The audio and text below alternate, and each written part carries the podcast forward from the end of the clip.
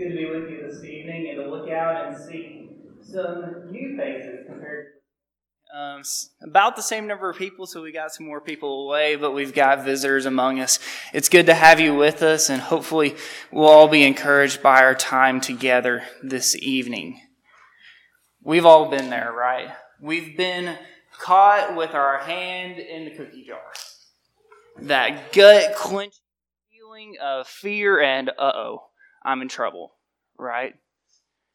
That's not exactly what we're going to be talking about tonight. I just realized that's kind of hard to see on the screen behind me. I'm sorry. Um, but we're going to be talking about the conscience. And the conscience, we think it's that, it's that sense of right and wrong. It's a little different from that fear of punishment that we, that we get, but it can sometimes feel the same way.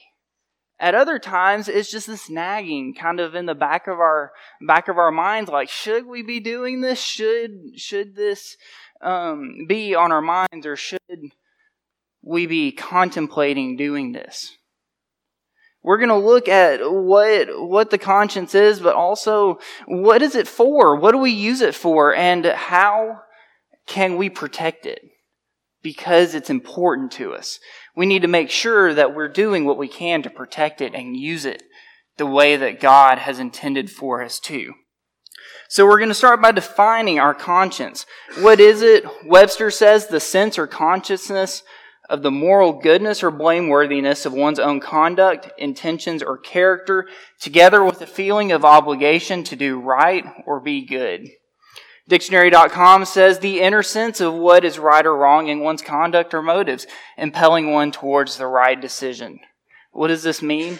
It's that sense inside us that tells us that something is right or wrong. Well, that's pretty subjective, right? How, where does that come from? Because your sense of right and wrong may be different from mine. This was a big point in uh, one of my college classes, sociology. It was all about the difference in, you know, um, that age old question, nature versus nurture, and which is which. Well, there's certainly, in this case, a lot of nurture that goes into this answer of what we deem right or wrong. So, what is it? What does it do? We're going to start there and then we're going to go back to really why we have it. We have a law of principles in the New Testament. When when we look through the New Testament and we're looking for what we're supposed to be doing, we don't see a lot of thou shalt do this or thou shalt not do this.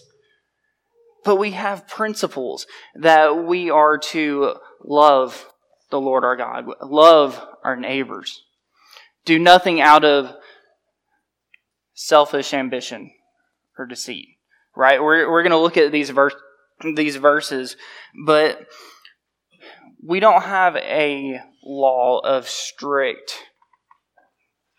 do this and don't do that. As the old law was. We, we see very much that in the old law. We have Exodus, Leviticus, Deuteronomy, all talking about the laws.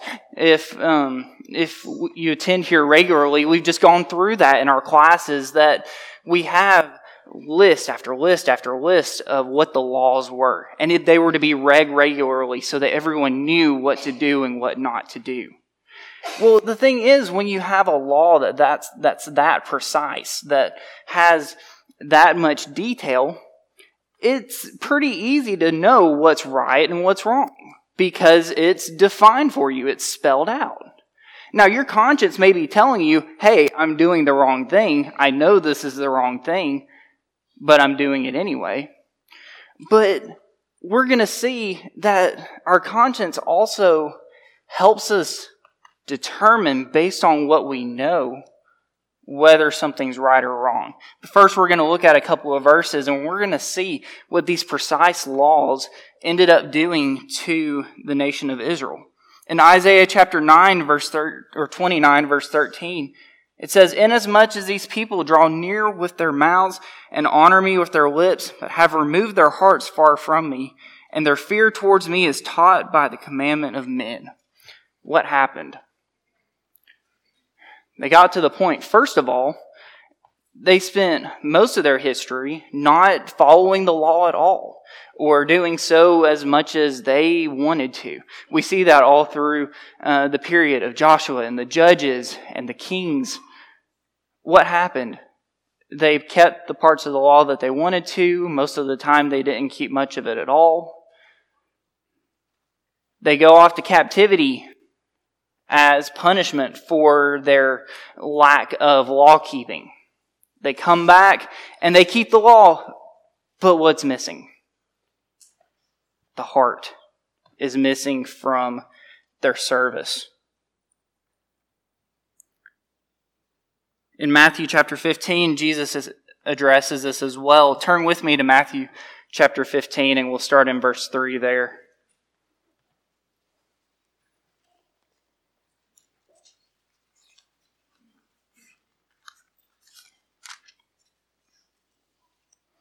He answered and said to them, Why do you also transgress the commandment of God because of your tradition? The Pharisees had come to Jesus and said, Why do your, why do your disciples transgress the, the um, tradition of the elders that they don't wash their hands before they eat? This is what Jesus says, starting it back in verse 4 For God commanded, saying, Honor your father and your mother, and he who curses father or mother, let him be put to death. But you say, whoever says to his father or mother, whatever profit you might have received from me is a gift to God, then he need not honor his father or mother. Thus you have made the commandment of God of no effect by your tradition. Hypocrites! Well did Isaiah the prophet say about you, these things, these people draw near to me with their mouths and honor me with their lips, but their heart is far from me, and in vain they worship me, teaching as doctrines the commandments of men. The Pharisees were so precise in their law keeping, tithing the mint and the anise and the cumin, but leaving out the weightier manners, matters of the law. They left the heart of the law while keeping the letter of it. Well, in fact, they didn't keep the letter of it because they neglected the weightier matters, Jesus says. The New Testament's not like that. Our law isn't like that. The law of Christ, it really addresses the heart. We have an example in John chapter 2 where Jesus goes to the temple. And in the temple, he sees money changers and vendors selling animals for sacrifices. Necessary things, right? They needed to be able to offer sacrifices and they were coming from other parts of the known world and they needed to change out their money. It was necessary, but was it appropriate? It wasn't because the temple was filled with livestock and people exchanging money. What was the temple? It was God's presence among his people. It was where people were go to were to go to dedicate themselves and their time, their thoughts, their mind to God and to his will. So then this is going on in the temple. What's missing? Sure, the actions, everything's being done in the temple. Too much right, is being done in the temple at this point. But the heart is missing. That attitude of service and of respect and honor is gone. Because it wasn't the leaders, it wasn't the Pharisees, it wasn't the Sadducees who were driving out this marketplace. It was Jesus coming in to restore worship as it should have been. Also in Matthew chapter 19, if you'll go there with me, just a couple pages over here, Matthew 19, starting in verse 16, we see the rich young ruler, as we call him. He comes to Jesus and he says, Good teacher, what good thing shall I do that I may have eternal life? So he said to him, Why do you call me good? No one is good but one, that is God. But if you want to enter into life, keep the commandments. He said to him, Which ones? Jesus said, You shall not murder, you shall not commit adultery, you shall not steal, you shall not bear false witness. Honor your father and your mother, and you shall love your neighbor as yourself. The young man said to him, All these things I have kept from my youth. What do I still lack? Jesus said to him, If you want to be perfect, go sell what you have and give to the poor, and you will have treasure in heaven, but come and follow me. But when the young man heard that saying, he went away sorrowful, for he had great possessions. What happened? He kept the letter of the law. He did good for others through it. But when it came to fully dedicating himself and his heart to God, he was unwilling because of what he had. then in Romans chapter 7, in Romans chapter 7, Paul begins this section by using the example of a woman in a marriage.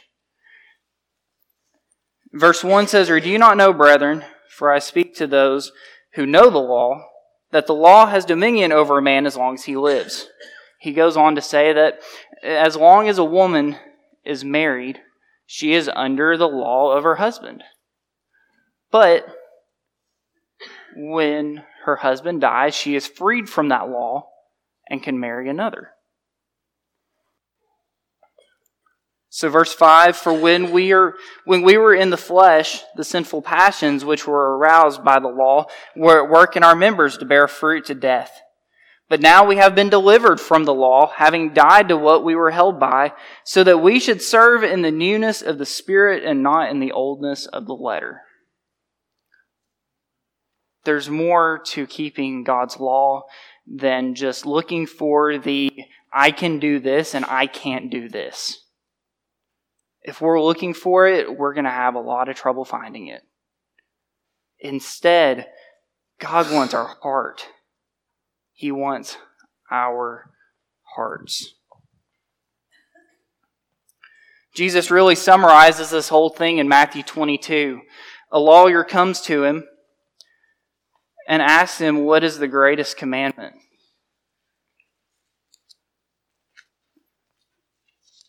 Here's Jesus' answer.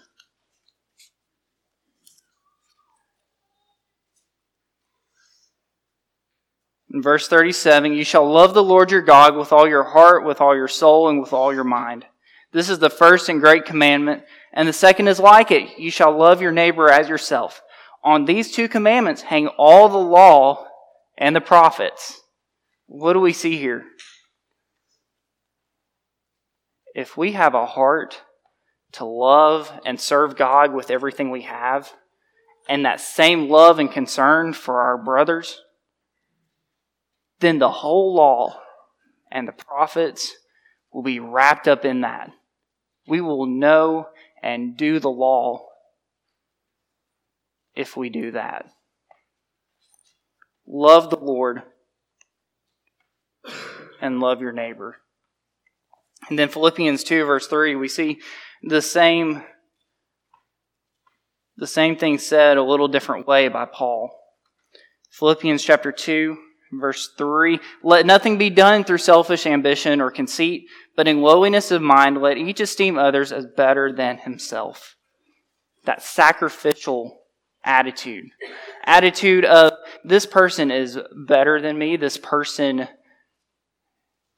should be put before me. So my actions are going to put this person first because they're more important.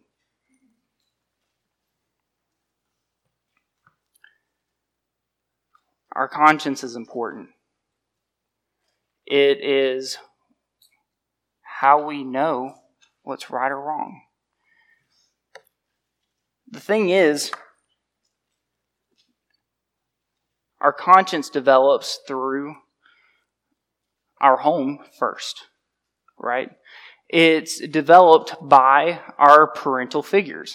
They're the first ones that tell us what's right or what's wrong. Then we get a little older and other people start to come into that sphere of influence. Our teachers, our peers. As we get older, TV, social media, the news, all these things start to crowd in and try to teach us what's right and what's wrong according to their beliefs. Hopefully, we all have had parents who instilled in us what the Bible says, what God says about what's right or wrong. But as time goes on, that can change, that can be influenced. Well, not everyone grows up with a with godly parents. They don't grow up in a godly home and they don't learn to have a pure conscience. The good news is that conscience can be changed. It can be changed for the better. We see King Manasseh in Second Chronicles, one of the worst kings in either kingdom, Judah or Israel. Second Chronicles 33, if you'll be turning there, we'll read a few verses there. Manasseh was the son of one of the best kings, Hezekiah. But he did not follow in, a, in his father's steps. Manasseh was 12 years old when he became king, and he reigned 55 years in Jerusalem. But he did evil in the sight of the Lord according to the abominations of the nations whom the Lord had cast out before the children of Israel. For he rebuilt the high places which Hezekiah his father had broken down. He raised up altars for the Baals and made wooden images, and he worshipped all the host of heaven and served them. He also built altars in the house of the Lord, of which the Lord had said, In Jerusalem shall my name be forever. And he built altars for all the hosts of heaven in the two courts of the house of the Lord. Also he caused his sons to pass through the fire in the valley of the son of Hinnom. He practiced soothsaying, used witchcraft and sorcery, consulted mediums and spiritists. He did much evil in the sight of the Lord to provoke him to anger. Manasseh went so far as to sacrifice his children to the idols of the land. It goes on to say more about his evil deeds. But God punishes him for it. He punishes him, and he's taken captive. In his captivity, Manasseh has a change of heart. His heart is pricked and he turns back to the Lord. Verse 10 The Lord spoke to uh, Manasseh and his people, but they would not listen. Therefore, the Lord brought up upon them the captains of the armies of the king of Assyria, who took Manasseh with hooks, bound him with bronze fetters, and carried him off to Babylon. Now, when he was in affliction, he implored the Lord his God and humbled himself greatly before the God of his fathers and prayed to him. And he received his entreaty, heard his supplication, and brought him back to Jerusalem into his kingdom. Then Manasseh knew that the Lord was God. After this, he built a wall outside the city of David on the west side of Gihon in the valley, as far as the entrance of the fish gate, and it enclosed Ophel, and he raised it to a very great height.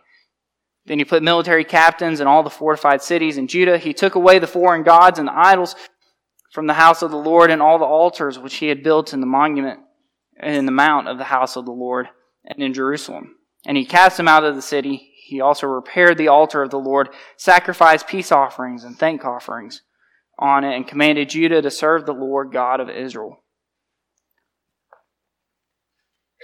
Manasseh had a change of heart. God bless him. He was able to strengthen the city and he undid some of his damage.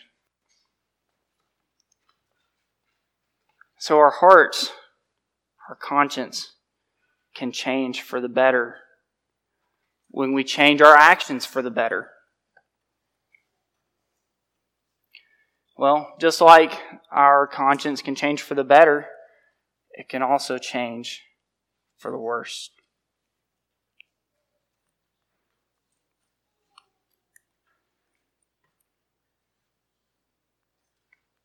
And this stopped advancing.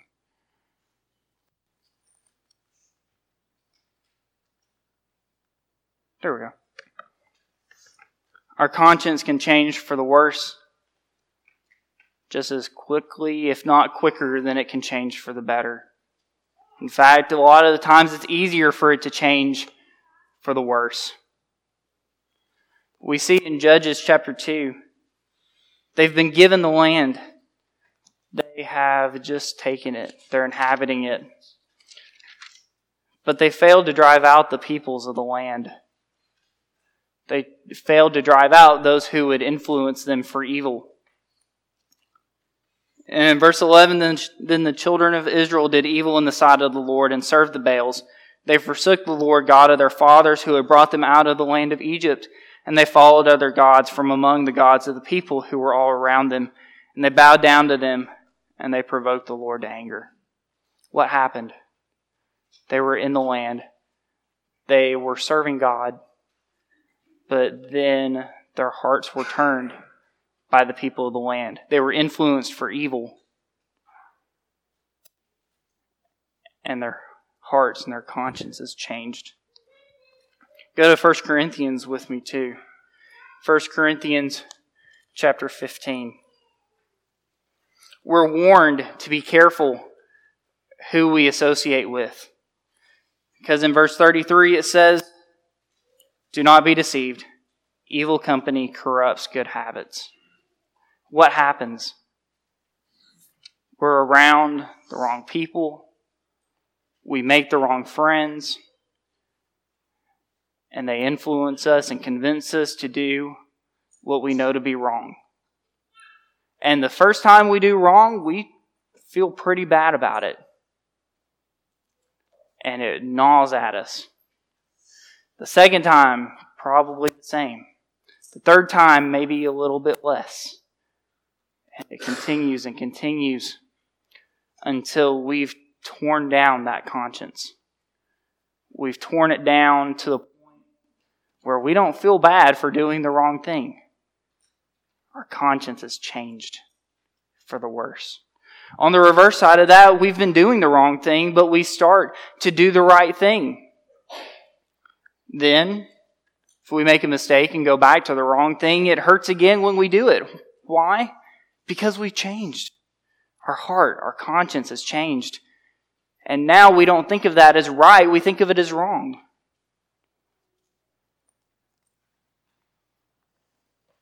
So, how do we protect it? How do we protect that conscience? Keep it pure. Pharaoh was hardened against God. Moses came to Pharaoh, said the words of God, Let my people go that they may serve me in the wilderness. Pharaoh refused, and his heart, heart was hardened just a little bit more against God and against the people of Israel. Then what happens?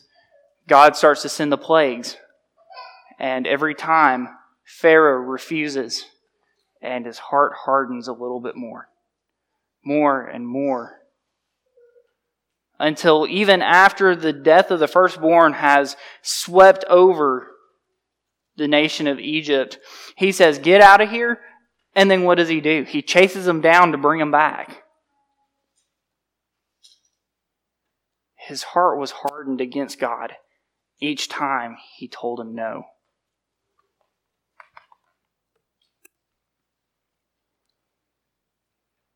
how do we how do people get so far from God today?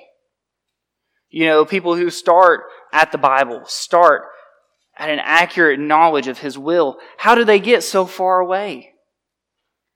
Mr. Steve over the last couple weeks has talked about traditions in a couple of different lessons. Last week, he talked about ancient Christianity, how far we've come from what Christianity looked like in the first century for the most part. And he went to 1 Timothy chapter 4. So if you'll turn there with me, 1 Timothy chapter 4. He made very specific connections to the Catholic Church there from this passage and some of their principles. we're going to take a slightly different focus in that same passage, starting in verse 1. Now the Spirit expressly says that in latter times some will depart from the faith, giving heed to deceiving spirits and doctrines of demons, speaking lies and hypocrisy, having their own conscience seared with a hot iron, forbidding to marry and commanding to abstain from foods which God created to be received with thanksgiving by those who believe and know the truth. How did the Catholic Church come to be when they started right here? Well, they heard something. They heard something that was contrary or found something supposedly that was contrary and didn't verify it. Then they heard it again. They started to believe it. That beginning of belief grew and gnawed at them.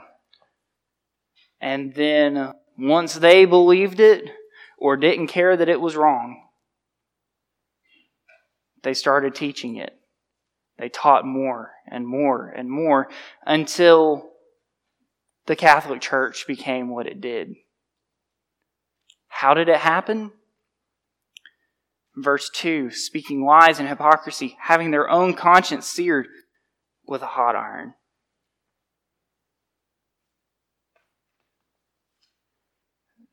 So, based on this, it sounds like they knew what they were saying, right? Speaking lies and hypocrisy. There's an amount of knowledge of what's going on there.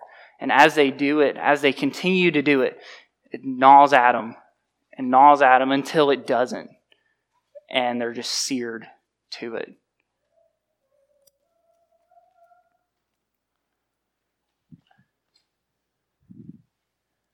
So, again, how do we protect it? Paul has a lot to say about the conscience throughout his writings. First, he said he lived in all good conscience in all of his deeds. Go to Acts 23. Acts 23.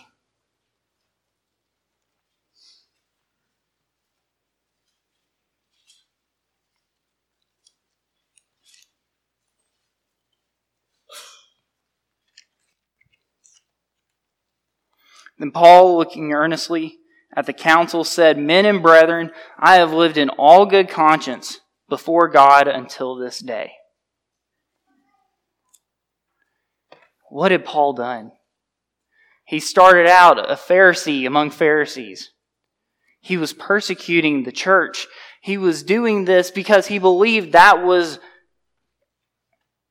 an uprising against God's people, the Jews. He drugged them out of houses. He participated in stonings.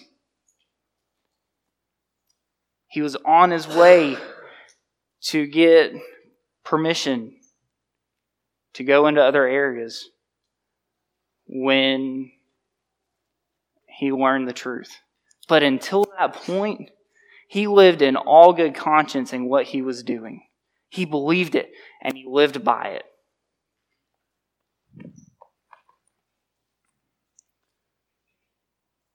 Then Paul was concerned for the protection of the conscience of others. In the Old Testament, there were very specific laws about what could and couldn't be eaten. And when the new covenant came along, you know, Peter had trouble with that in Acts chapter 10 when he was given a vision by God and told, kill, rise, kill, and eat these animals that he had never touched in his life.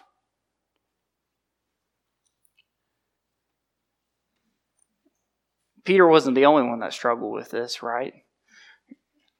A lot of Christians in the first century struggled, or at least Jewish Christians, failed to reconcile the fact that they had lived this way and it was considered dirty, unclean for them to eat these things, but now they could. Well, beyond that, the sacrifices, the food in the marketplace was often food that had been sacrificed to idols first. And it would be easy to be eating and have your conscience gnawing at you like, I shouldn't be eating this, or this is wrong for me to be eating in either of those situations. So, what is Paul's concern here? He's concerned enough for the conscience that he's talking about what foods they should or shouldn't be eating and who they should eat them with. Why? Because he wants to protect the conscience. In verse 7 of 1 Corinthians 8, however, there is not in every one that knowledge. For some with consciousness of the idol until now eat it as a thing offered to idol, and their conscience being weak is defiled. So what happens?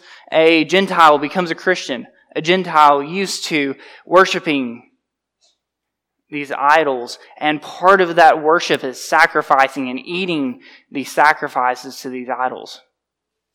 Either another Gentile Christian or a Jewish Christian comes along and eats meat from the market, eats meat from wherever.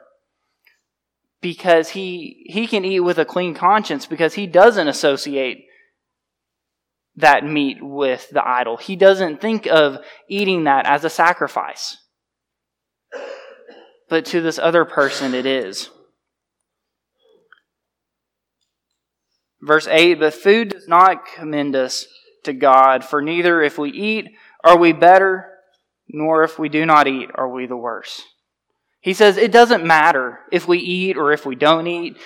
It doesn't commend us to God if we can eat this with a clear conscience.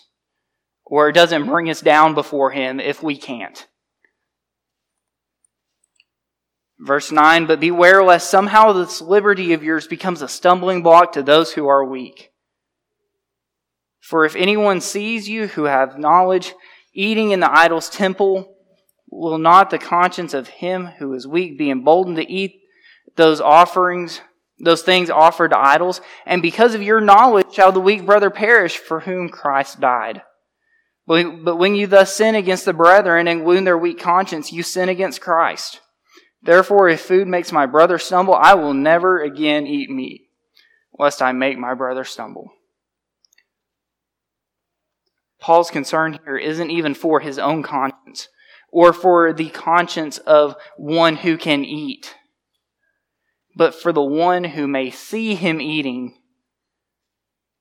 and be offended or worse, made to think, I can do this.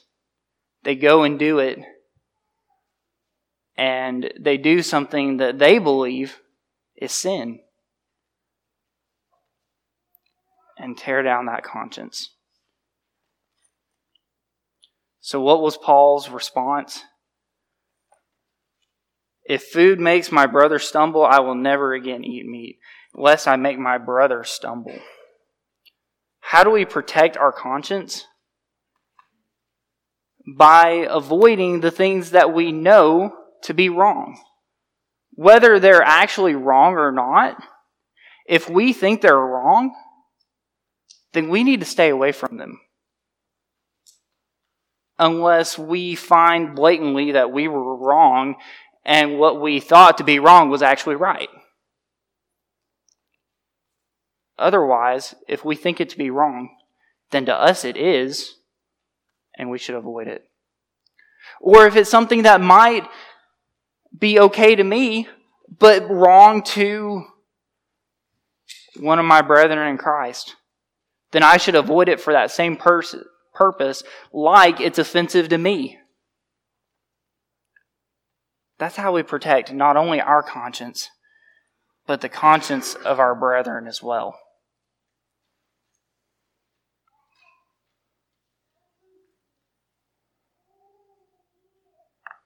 Let's look at 1 Timothy chapter 2. Again, Steve used this same uh, passage in talking about traditions to speak about things um, in how we dress that may or may not be necessary, but reflect our um, importance of something. But here, we're actually going to talk about the modesty side of this. In verse 9, in like manner also that the women adorn themselves in modest apparel, with propriety and moderation, not with braided hair or gold or pearls or costly clothing, but that which is proper for women professing godliness with good works. Again, we have a law of principles. We're not told we can wear this, we can't wear that.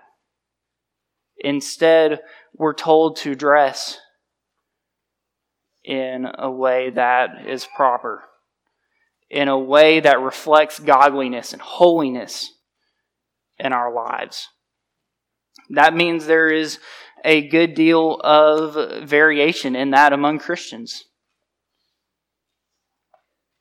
We have to make that decision, that determination of what is right or wrong to a certain extent.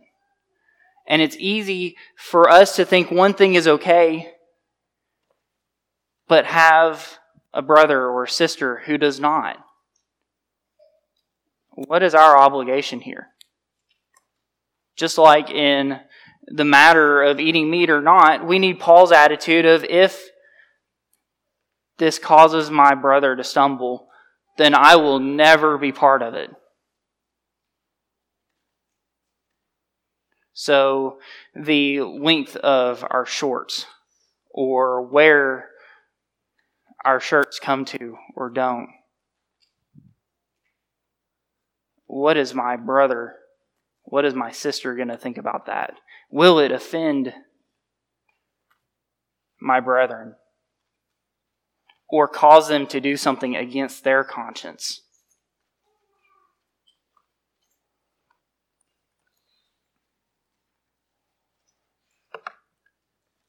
So, where are we at tonight? Where are we at in our conscience?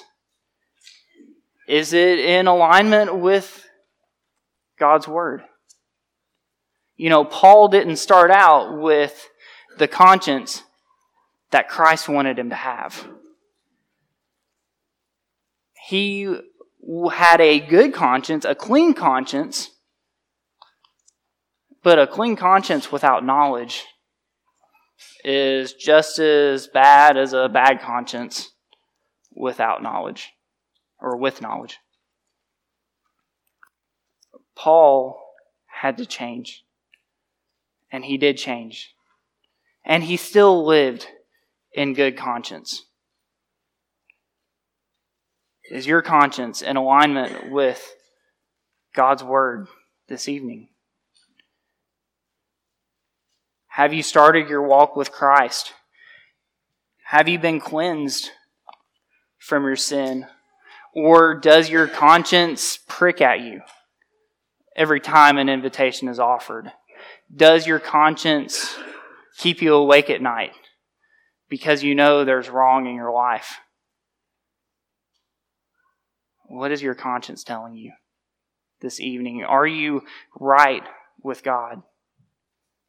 Have you been baptized? Have you been living a faithful life, but then started to stumble, started to ignore that conscience and do what's wrong? That conscience can be built back up, and you can have peace and rest in your relationship with Christ. If we can help you this evening, please come as we stand and sing together.